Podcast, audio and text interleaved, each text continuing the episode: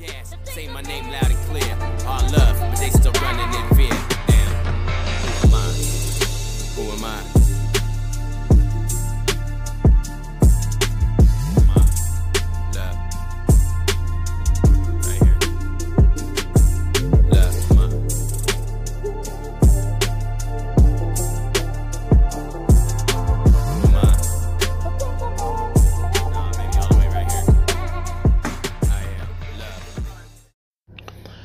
Thank you for tuning in to Our Black Voices Matter.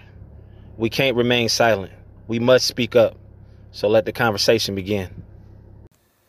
Yeah, what's good, family? First off, peace to Keith Snyder. Peace to the Anxiety Against Anxiety podcast. It's your boy Fonzie Neutron checking in from the DOA TBM Diary of a Tired Black Man.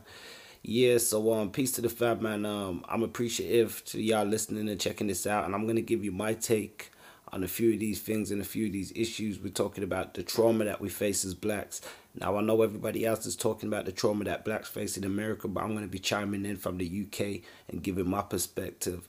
So um you know, looking at the paranoia that we live with every day and why we have this um particular paranoia, a lot of this is brought on from, you know, post traumatic slave syndrome. A lot of it's brought on from, you know, being raised a certain way by our families in the in the house and the lack of communication and um, you know, parents, you know, being abusive in different ways and stuff like that um, the paranoia knowing that when we step outside there's people that don't like us and, and they let it be known because in the UK there's a lot of subtle racism. You still get overt racism and things that happen but there's a lot of subtleties so um there's still the stuff like, you know, you go in certain stores and everybody free to go in the stores, but you may be treated a certain way. Now, people say it's down at a personal level, but there's a lot of people who feel that sort of way. So there's a lot of paranoia to do things because it's like if you got to step outside and you got mental health or you got anxiety, and you got to know that every time you step out, it's like a conflict. You know, there's gonna be a conflict. You've you've got conflict, especially like I said, sometimes even in your own household with your family or you know people in the local community and stuff like that. We know as blacks, there's a lot of black on black crime. There's a lot of black, um, not just black and black crime. I digress. There's a lot of crime with other races and other nationalities that is the same amongst their own and stuff, but um, not to the capacity of where it there isn't a level of intervention to stop it. Where we don't really get that intervention, even here in the UK, where you know, so a lot of the youth violence has stemmed out in the streets. So people have a lot of anxiety to go out in general when you go, you know, and then you gotta go out and then face society and the, the looks from people or the treatment, and you know, you ain't got money to probably buy certain things. You gotta shop in certain stores. The stores are treating you a certain way or or judging you because you're going in there spending a bit of money and sort of um being vacuous and sort of smug with you. So um you know this a lot a lot ties in with generational trauma which we like i said with slave slavery and post-traumatic slave syndrome or even just looking at the inequality and disparity that's existed within society within economics within um you know ownership within policies and stuff like that. So a lot of this has had an impact of course you know and trauma can actually be passed down genetically and through DNA and stuff like what they call heredity and stuff. So um, a lot of things it isn't just because it's happened in the instance. There's things that have happened in time that have caused the impact of mental health and trauma and anxiety and stuff like that, and how that's affected us over and over again, and then being constantly respawning and back into that society or having new generations, and all those new generations are still hearing the moaning, the depression, the gripes, the you know from the the generation before them. It's just shaping their mind the same way to to know that they're against the fight. I was saying to somebody the other day. There's some people who are fortunate. They've even even black people. They've been brought up and haven't been told too much about the oppressiveness of society and stuff. And sometimes it can shape your mind different. Not being told that you know, obviously everybody's not that fortunate. It depends on what sort of environment and circumstances you grow on, but nothing's, you know, absolute.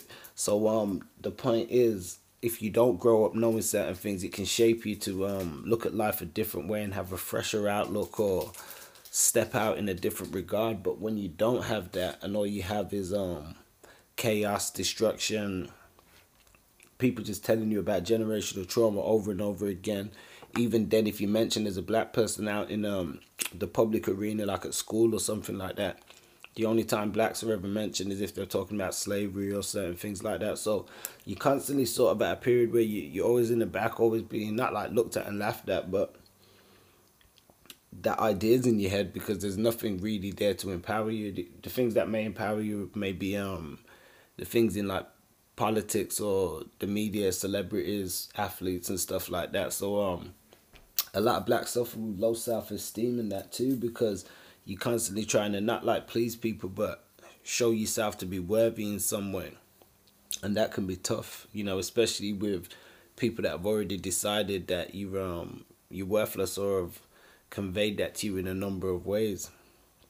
You know, um so you know, experience of being black in the UK, it's it's, it's definitely a fight even for lives. There's been lives lost here. Demetre Fraser, Mark Duggan, Kingsley Burrell, um, many others, Stephen Lawrence in, in racial attacks um, and murders. There's been deaths at the hands of police. You know, we get pre- police brutality and that stuff here too. Um, high rigorous stop and search policies and stuff as obviously a lot of us know, there's a lot of um, unrest and, and even conversation going on in the world right now about race and about equality and about um, just the mistreatments of blacks and indigenous people. Some people are very outraged even at the fact that the conversation is being had. And um, you can go back to even an old Smokey Robinson song, Just My Soul Responding. And Smokey, um, he, that song he wrote was about the treatments of blacks and um, the natives in the Americas and around the world, just in general. And you know, it's quite poignant because even the lyrics are still apt to this day, and not just apt to one place around the world, but many places around the world as we're seeing.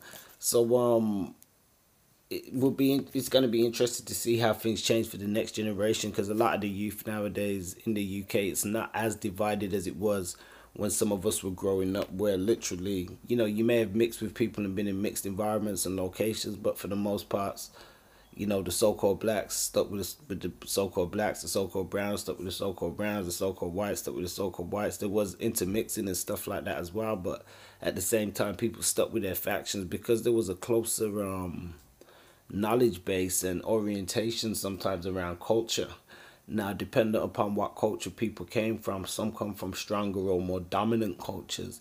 So, um, some were able to, you know, maintain that, and some have stayed within that. But with this, you've got a new youth culture in the UK now, which is like a composite, a mix of sort of everyone and everything. So a lot of the youth and young people aren't maybe as affected in ways, but systematically, especially like the black and brown ones, they've still been affected just in terms of, you know, commerce and stuff, unless they've come from certain privileged or advantaged backgrounds, which for the most parts, most of them haven't because we're, we're looking at people that have come from, um, you know, migration even in just um, a couple of generations over.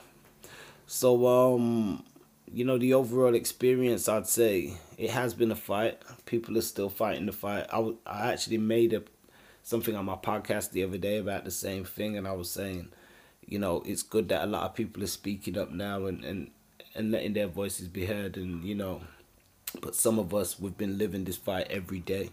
And even though you've got some people who are being hypocrites now because they're pretending to care about the situation when there's a lot of us who have been raising concerns and stuff for years and nobody's listened to us so they've made us feel like we're crazy or you know it's not important and that's even led to mental health issues that's led to anxiety that's led to depression that's led to um low self-esteem lack of self-worth lack of self-identity and things like that which can be quite destroying and damning damning to the mind especially a mind that wants to um know and explore you know Another great song is once again Smokey Robinson. You gotta be kind to the growing mind. So um, even the mind that wants to grow, you gotta be kind to. it. It's like a child. You gotta be kind and nurture the child and grow.